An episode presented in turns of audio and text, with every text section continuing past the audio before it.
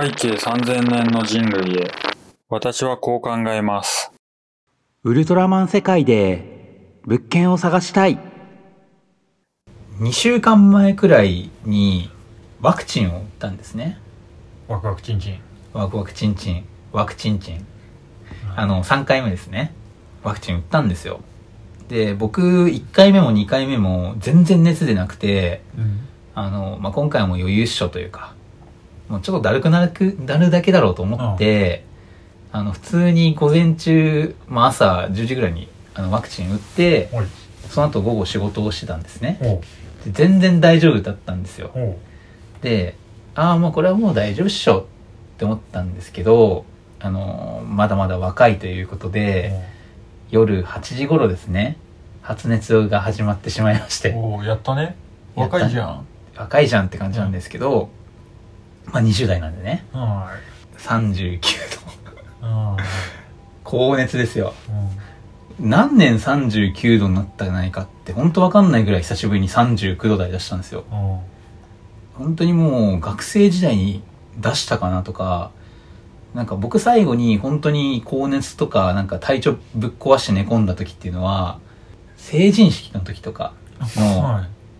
成人式前後ぐらいになんか一回常温になってしまった牛乳を飲んでしまって腹を壊して3日間ぐらい寝込んだ時ぐらいうん。久しぶりだったんですね。本当にもう高熱というか。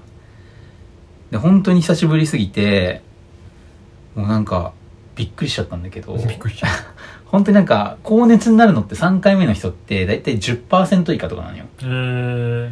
そのくらい珍しいというかまあ宝くじで言ったらそんなこともないんだけど300円の宝くなんだっけ一番下の300円のやつってさ10枚に1枚だから。うんまあでもそんなにまあ低くはないか。10%なんいや低いよ。低いか。っていうのに当たってしまってさ、びっくりしちゃったんですね。はい。で、あの、別になんかその、副反応なので、咳がひどいとか、吐き気とかそんなのなかったんだけど、ひたすらもう体が鉛のように重くて、ちょっと頭痛くて、ぼーっとしてっていう感じだったんですけど、まあ、こういう時って、あんまりなんか記憶ねえなと思って、こういう時どういう思考をするのかっていうのをメモってたんですね。面白い普段自分っていろんなこと考えるけど、頭がおかしくなってるというか、もう熱でやられた時って何を考えるのか、頭おかしいことを考えるのかっていうところをちょっと今回探ってきたので、その話をしたいなと思います。そうそれがいかに面白いかっていうところやねんけど、うん要はセンサーが壊れた状態ってさ、うん。センサーが壊れた状態を思い出した状態とは違うわけやん、うん。要はそもそも青色が赤に見えてるってことに気づいてない人がいてさ、うん。その人が描いた絵っていうのはさ、うん青い部分が赤になってて、うん。うん。で後から振り返って自分は青色が赤に見えてたなってことに気づかないわけやん多分その,、うんうんそれその時にセンサーが壊れてただけで、そうだね。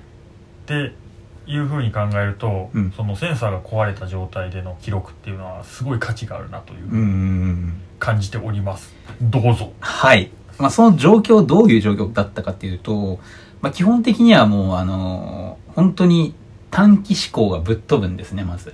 え短期思考がぶっ飛ぶというのは、何か考えてたことが鳥頭みたいな形で、数歩歩いたら消えるみたいえな。ん記憶が定着しないんですね。例えば、無理やり体を起こして、冷蔵庫の前に行って冷蔵庫を開けるじゃないですか。何取りに来たんだっけっていう。うんそのレベルだし、動画とかをこう見て、気を紛らわすにも、気づいたら記憶が飛んでて、うんあれなんでこういう話になってたんだっけみたいな、短期記憶がぶっ壊れるんですね。で、その短期の記憶ぶっ飛ぶくせに、時間進むのはめっちゃ遅くて、うほう寝るのか消えずするのかわかんないけど、うんうんふってこう目覚ましてみたら、全然時間経ってないとかね。なんか、1時間ぐらい寝たのかなと思ったら10分とか5分とかね。うんそういうなんか短期記憶ぶっ飛ぶくせに時間進むのめっちゃ遅いみたいな。状況になったんですね。これがまあ、どちらかというと、体感の変化だよね。うん体感の変化はまあこんな感じでしたと。当時何の動画を見てたかって話をしなきゃいけないと思っていて、シン・ウルトラマンってあったじゃないですか。まあ今やってるけど。あ新ウルトラマンねはい。はいそれを見た後だったので、なんかせっかくだから他のウルトラマン見てみよううんって、特撮見てたんですよ。で、当時、ウルトラマン Z だったから、なんかアマプラでやってて面白いって聞いたんで見てたんですね。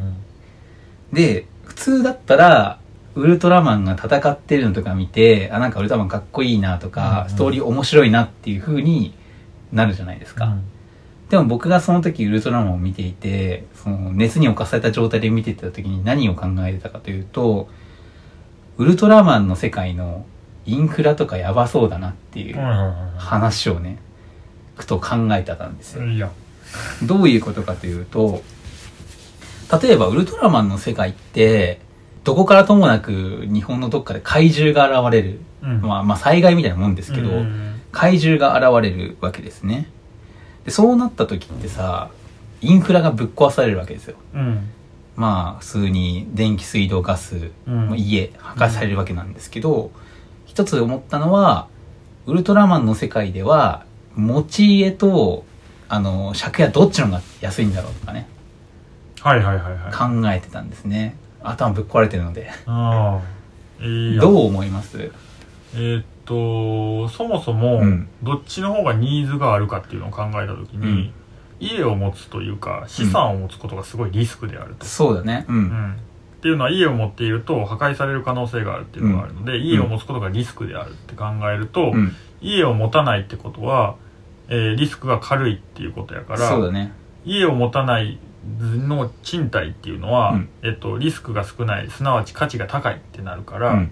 賃貸の価格は上がるそうだね。多分、その、マンションとかアパート借りるにしても多分、借りる料金は上がるとうん思うっていうのと、まあそれに関連する話で言うと、多分ウルトラマンの世界の人たちって、多分ミニマリストが多いんじゃないかなってう思ったんだよね。確かに資産を持つこと全てにそう価値が下がるからそこにリスクが発生するので、何かしらそういうなんか、物を所有するっていうことの方がリスキーというか。いやというか物を持つこと自体がリスキーやから、うん。みんなはレンタルしようっていう心理になるやん、うんってなるとレンタルのニーズが上がるからレンタルの価格が上がって、うん。結局トントンになるっていうことやとは思うああ、そうか。そういう考え方もできるね。うんまあ、あとはそういうなんか、保険とかも増えるよね、絶対。ウルトラマン保険みたいな。機能するんかな？まあでもそうか、うん。どれそうだよね。ウルトラマン保険あるな、まあだから地震保険と同じ。まあ、地震保険とかと一緒だけど、頻度が高くう、ん。被害度が大きいと。成り立つんかそれ、うん、結構難しいわ問題ではあるよね。うん、で、あというかもう多分国が上げてやるなうん。多分、そうだね。だからめちゃくちゃ税金が上がって、うん。で被害が起こるごとにその税税収を集中させるっていうのがうんうんうんめちゃくちゃ起こるわけやね、そうだね。だからなんか、インフラ関係の仕事がめっちゃ増えそああそれはそうう。うん。だから内需がたくさん内需がたくさん、破壊と再生を繰り返すので、多分インフラの技術もめちゃくちゃ進むよね。我々の現代社会より。ああ確かに、短期間で補修できる技術とか、うん短期間で補修する技術も上げないといけないし短期間で補修する技術さえ破壊される可能性があるから、うん。それをなんなんつったんやろな分散させるというかより小さいものでうん。すぐに道を作れるみたいなああ、それもあるだろうね。あとはなんか、国も一極集中しないんじゃないかなと思っていて、今こう東京都に、まあいろんな、いわゆる国の政府機関が全部集まってるけど、なんかもっと分散するうん。ってなった時に、一極集中が緩和されるんじゃないかなと思ってて、どこからでも避難しやすいように、多分一定の距離を置いて、ある程度都市機能を分散させた国家になるんじゃないかなっていうのは思ったりした。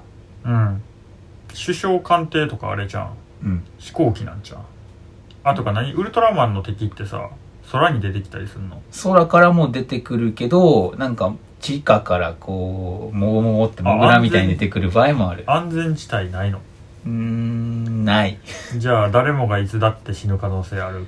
世界観誰もがいつだって、まあ本当に地震とかと一緒ですよまあね。そうねそれのなんか、被害が、なんていうの、地震よりも、なんか広い範囲じゃないけれど、被害を受ける範囲の小さいのに対してそのエリアの被害がめっちゃでかいみたいなまあそうよな感じですよね。いい家に住んでたら地震でもまあ潰れないでしょうとかそういう話じゃないわけやからな、うん。耐震性があろうと、あんなでかいものに踏みつぶされたら一発よね。土地を持つリスクもね、なんか、その土地がさ、爆発しちゃったら、だから金持ちはあれやなうん。自宅にロケットを置くんやろシェルターじゃなくて、シェルターじゃなくて。シェルターは破壊されるから。うん。もう、えっと会場に向けて撃つってこと？あじゃないよ。あの家えっとポチッと押したら家がそのままビューンって飛んでいく。それが一番有効じゃない？空飛ぶ家ってこと？そう。ああ、じゃあ、移動できる家が作られるようになっていく社会になるのかな？そうかもしじゃあもうでもキャンピングカーでいいんじゃないいやでもキャンピングカーじゃ逃げられへんやろああ、そっか。だからピッてポチッと押したらビューン、ああ、なるほどね。確かに道とかぶっ壊される可能性もあるのか。でもなんか、怪獣とかって動いてるものにこうさ、目吸い寄せてビーム出したりしないから。あだからポチッて押したら自分の家と周りにある30軒の家が同時にこう分散されてブーンって発信されるああ、なんか、あれか。そこの市長の方々が、避難しますよ、ポチっていうので、外れた人は会場に行こう、みたいな。いそうそうそうや、それも怖いな。でもそれが一番もうだってリスクをさ下げてるやんもうだからもう10分の1は死ぬ、うん。その方がでもまあ、人類的にはいいのかなそ。う一番生きてるトカゲの尻尾切りみたいやな。そうそうそうか。ちょっと悲しいな、それは。でもウルトラマンの敵がさ、うん。来ない理由はないやんない。からまあ例えばさ、うん。コロナ禍がさうん。来たようにさ、うん。まあいつその日が来るかは分かるけどな、まあ、そうだね。あとはあれだよね、そういうさ、今だったらさ、単純にミニマリストの方々とかはさ、なんか本とかを電子化することで持ったりとかさ、うんうんまあ、今だと現金もさ、クレジットカードとかさ、そういう、なんていうの？仮想通貨じゃないけどさ、そういうのになるけどさ、ウルトラマンの世界ってどっちになるんだろうね。現金の方が安全ではある気はするんだけど。そうじゃないやっぱサーバーも守られへんからなうーん。やっぱり現金か。なんかその話で言うと、なんか日本でさ、どうしても現金が残ってるのってそこだと思ってて、うんどうしても災害のリスクがさ、はいはいはい地政学的にあるせいでさ、完全な電子化が難しいのかなって、そう思うことがあっ面白いて、なんか、安定陸海にないわけじゃないですか。我々、プレート境界にあるので。なってなると、まあ、電源喪失というか、うん。停電のリスクがあるので、停電した状態だと、金銭のやり取りってできないじゃないですうん。か。それもあるので、なんか前の話でさ、ブロックチェーンとかの話はあったけどさ、それは他の海外にサーバーがあればなんとかなるけどさ、うん。お金って手元に持ってるものだからさ、なかなかさ、その場で物々交換すぐできない。うんはいっていうのもあるので、電子マネーっていうところの最後の障壁は、そういう天変地異なのかなっていうのはずっと考えてることが多いですね。うん今の話も聞いてなんか現金持っとこうってなんか思ったようなん 逆になるほどでもなんか最終的にそうなった時に、うん。そもそも基礎的なインフラ壊れすぎててう、ん。その秩序が保たれてるんかなって思っちゃうけどなまあ、ある程度は保たれてるっていうのは、10年前ですよ。もう、地震あったじゃないですか。東日本大震災。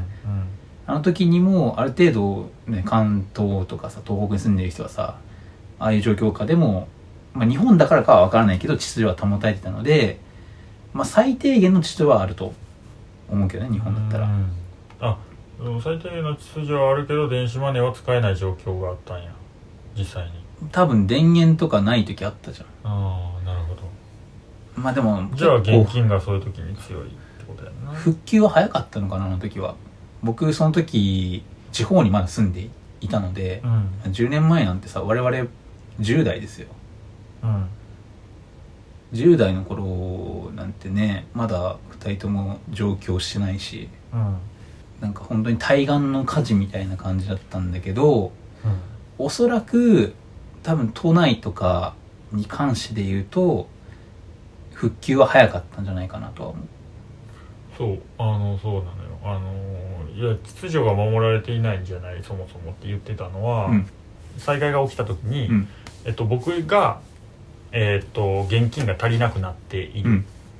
で電子マネーも使えないうんってなっているということは、うんそういう人がおそらく同様の人が例えば500万とかはいるわけやん。っうん。てなってる時点でもう秩序が保たれてなくて、うんうんそうなったらもうじなんか国が動くのか、うん。もう金っていう概念なんてやってられるか武力やってなる可能性もあるしうんうんっていう状態やと思うんよね。だからその要は周りと合わせていれば大丈夫というか、うんうん要はだってその状態において500万人がお金がなくて、うんどうしようもなくなっている状況下において、うん。あのお金を持っていることの有効性ってあんまないやんもないね。もらったところで交換できないそうというか、まあ、ある程度ねお金という概念自体もねそういう社会秩序の上で成り立ってるものだから、うんうん。って考えるとうん。周りと同じ行動をとってたらとりあえず大丈夫。大丈夫じゃないけどうん。リスクは低いんかなって思っちゃうな、まあ災害時に関して言うと多分最初は本当にもうなんだろう、まあ、1週間とかで済むのであればもうそんなこと言ってられるから人命優先だってなるけどそれが1ヶ月とか続いたらまた話は別なんだろうね、まあでもそんなぶっ壊れることって多分日本全体ではないとは思うから支援物資とか来るとは思うんだけど本当に1ヶ月とかになった時に貨幣社会というものが維持できるのかはちょっと怪しいようん。ね、なんか知り合いであればさ今まで築いてきた信用とかさうん。助け合いの精神なんとかなるけど、見ず知らずのさなんかどこの誰かも知らない人をさ家にこう10人とか止めるっていうのはなかなか怖いものもあるしね最初は。うん、うん。いやそうだと思う。ーん。確かにう、ね。でしかも切羽詰まってる状態なわけやからさ、生きるか死ぬかだし、うんなんか配給とかはちゃんとコントロールできるんだったらまあなんとかなるんだろうねそこは。なんかコロナ禍初期に関してもなんか割とそういうこといろいろ考えたな。うん。もうみんな忘れかけてるけどさ最初の時ってさトイレットペーパーがなくなるかもっていうデマが流れたから、うん。みんなトイレットペーパー買い占めてみたいなこともあったし、でだからみんなすごいあの利己的やんまあな行動。そうだね。マスクもそうだったよね。うんでなんかね転売とか起こってさうんメルカリとかああいうところで高額で売られたりとかさなんかすごい利己的だなと思ったんだけどさ、でようやくなんか法整備というかなんかそれで規制はされてなんとかなったけどさ。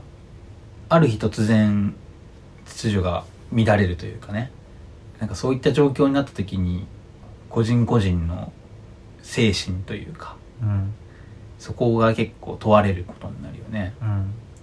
でも正直どちらが正しいのかそういう人が間違ってるのかっていうと全然そんな気はしないし。うんだってまあ。結局さあのみんな生きて生き延びれた結果やったけど、うん。コロナ禍においては、うんうん当時はじゃあ人口半分ぐらい死ぬんかなっていう可能性もあったわけでみそうだ。んなの思いとしてね。でそれで実際にそうなってた時に、うんあいつは秩序を守って死んでいったなっていう人が正しかったのかっていうのはさ、何とも言えないし、結果みんながこう生き延びた中であんなアホなことしてるやつおったよなっていうだけの話であってさ。そうだよね。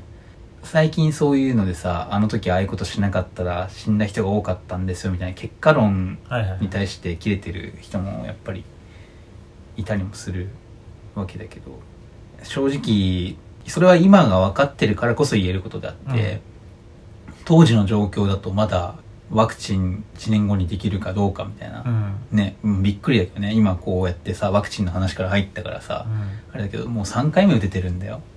うん。てか余ってどんどん廃棄されてる。そうそうそうそう。さっきの話もさあって思ったのはさ、うん。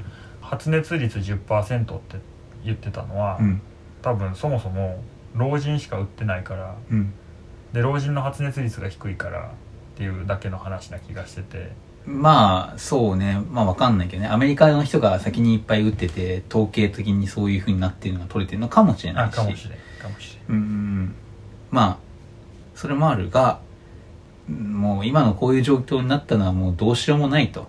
当時分かんなかった中で判断してきてるんだから。っていうのは確かにあるよね。だからほんまに1分1秒が生存戦略で、ほんまにマスク変えたこの何時何分までにこのスーパーに行けた人間だけがうん。その後生き残ることになったっていう可能性もさうん。シナリオとしては全然ありえたわけそうそうそうあるしなんか YouTube かなんかなんだっけななんかで前見たけどなんか実際にそういう医療現場とかでもさ大量に怪我人が出て出てきた時になんかトリアージって知ってる？生き延びれるかどうかを判断して生存性の高い人を優先してそういう治療するみたいなことがあって阪神・淡路大震災ってあった時に、なんかその時にトリアージをしていたっていう動画あって実際にそのこの人はもうもう生き延びれないだろうっていう人に一人に対して時間をかけるよりは、はい。生き残れる可能性の人5人に対してその時間を使った方が、うん。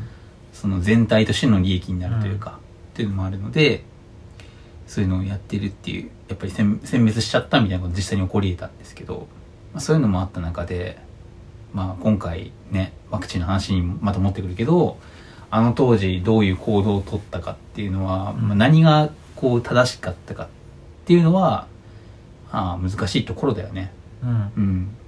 で、かなり話が逸れたので、本筋に戻ってくるが、まあ、ウルトラマンの世界のインフラぶっ壊れ率のやばさ、うん話に戻るが、なんかあの世界って、やっぱなんか、日本をもうちょっと極端化した話かなとは思っていて、はいはいはい。例えば大地震の頻度が月に1回とかね、うんただその大地震のマグニチュードはそんなにないみたいな。伝わるかな。結局地震の規模じゃん。マグニチュード確か。ああ範囲なんやそうそうそう。まあまあその規模規模のことをマグニチュードっていうわけなんだけけど本当になんかある半径10キロ単位のところで壊滅被害が受けるみたいな社会になるわけですよね、まあそういった中だとやっぱりなんかいろんなインフラもそうだし医療体制もそうだしなんかいろんなものが変わってくるよね。例えばだけど怪獣にぶっ壊されたのはさ文句言えねえじゃん。うん。でもウルトラマンが倒れたことでぶっ壊された部分っていうのは保険が下りるとかね。はいはいはいはい。なんかそういうなんか区別もあるのかそれともウルトラマンと怪獣両方ともなんか請求額が同じになるとかね。なんか他のところもいろいろ変わる気がするな。なんか日本人のさ、あの気概みたいなのも変わる気がする。もっとこうさ、刹那的になるというかさ、うん。明日死ぬかもしれねえやっていう考えがみんなあったらさ、うん。もっと景気回んじゃねみたいな。ああ金遣いが良くなる。そうそう貯金しても無駄でしょみたいな、そうそううんうんだって老後ねえじゃんみたいな。平均寿命めっちゃ下がるみたいなうん。感じになるのか。でもまあそれは被害範囲がそんなに大きくないからさ。うん。実は死亡率は低い、死亡率は低いかもしれないし、怪獣もそんな速くないのとなんかある程度さその避難マニュアルとか整備されてると思うんだよね。うん、うんうん。さっきのね、うん。全員ひあの飛んでいくみたいなねとかねなんか家が飛んでって避難するとかさ、あとなんだっけな。エヴァンゲリオンとかでもさ地下都市にこう避難するみたいな。はいはいはい。でも地下から来んねやろ？地下から来る可能性もある。地下都市破壊される。地下に眠ってたうん。怪獣がこう復活してみたいなパターンもあるから。ああつらたん。うん。でもウルトラマンさ大変だよね。そうね。ウルトラマンって歯医者みたいだなと思っていてほう。今思ったんだけど虫歯の治療ってさうん。虫歯のとこだけ削るんじゃないの知ってる？知らん。虫歯のところとちょっと外も削るんだよね。ほ虫歯だけ完全に削ってもその外側に残ってる可能性があるから、うん。ちょっと多めに削って蓋をするみたいな。うだから最低限の被害にしながらもきあのなんとかしないといけない。うん。なんか歯医者さんみたいだな。分からん。かっあのた虫歯の部分とその外をちょっと削るんだよはい。大きい。はい。多めにね。多めにはい。そういうなんか健康な歯の部分をちょっと削らなきゃいけないがそこは最低限にしつつあの虫歯を全部取らなきゃいけない。あーあーなるほど。うん。なるほど。ウルトラマンがなんか適当に暴れ回って敵怪獣倒したとしても、うん。街の被害が膨らむから、うん。被害を最小限にしつつなるほどね。倒さなきゃいけないなるほどねっっていう意味で歯医者さんみたいなってちょっと思っうんなるほどです。納得です、うん。まあでもウルトラマンめっちゃ大変じゃね？ああまあ人気企業ナンバーワンにはなれない。あ人気な職業ナンバーワンにはなれないな、やっぱりアンチウルトラマンが出てくるうわけですよね、絶対にはありえないけどウルトラマンがいるから怪獣出てくるんじゃないってなんかその原因と結果を逆に考える人が出てくるわけですよ。あー怪獣がいるからウルトラマン出てくるけどウルトラマンがいるから怪獣出てくるみたいななんか因果関係逆転してるみたいなコロナワクチンと同じね。かもしれないですけどね。ファイザーが儲けるためにコロナを作ったんちゃうかみたいな。とかねうん。まあなんか憎まれ役になっちゃうよねウルトラマン一部の場合。うん。ウルトラマンが怪獣のさチョップ受けてさうん。お尻ついちゃったところに家があってさ家壊れちゃったみたいなねウルトラマンどうしても戦ってる最中だからさ家ぶっ壊してもさシュワって言いながらさこう手をなんかごめんのポーズできないじゃん。そらそうや。罪悪感がある仕事ですよね。ウルトラマンっていうの。は確かにな。うん。すごい話がそれてしまったがなんかそういう感じでワクチンを打った時にウルトラマンの世界のインフラってやべえなっていうのを思ったっていうのがもう今回高熱にうなされた時にどういう思考になるかっていうところの観測結果でしたと。なるほど。いう感じですね。そっちの人格のあっちゃんもナイスですね。本当？じゃああのまた熱を出そうかなとは思わないんだが、はいまあそういうなんか普段と変わった状況の時に自分がどういう判断を取るのかっていうのはさっきの元の話に戻るけど自然災害で避難をする時であったりとか2020年にこういう状況になった時にもなんかみんな違う行動を取った可能性がある,、と思うので、まあ、そういう時こそ冷静な判断というかね一度なんか自分のことをなんか客観的に見ながらね行動を取っていくっていうのは熱にうなされた時じゃなくても大事かなと思うのでぜひ皆さんなんか今一度ねこういうまあ今は安全な時もあるけれど何か悪いことが起こった時にそういったところも考えながら行動を取ってほしいですね。新年ですねん？新年ですね。新年？新年やろ。ああハッピーニューイヤーの方ではなくじゃてなくて。はいあのそれぞれの新年ね。そうです。ちょっと枕言葉がないからなんて言ってんのか分かんなかった。新年ですね。はい。ということで、それぞれの信念に基づいて行動をとってみてください。ありがとうございました。いや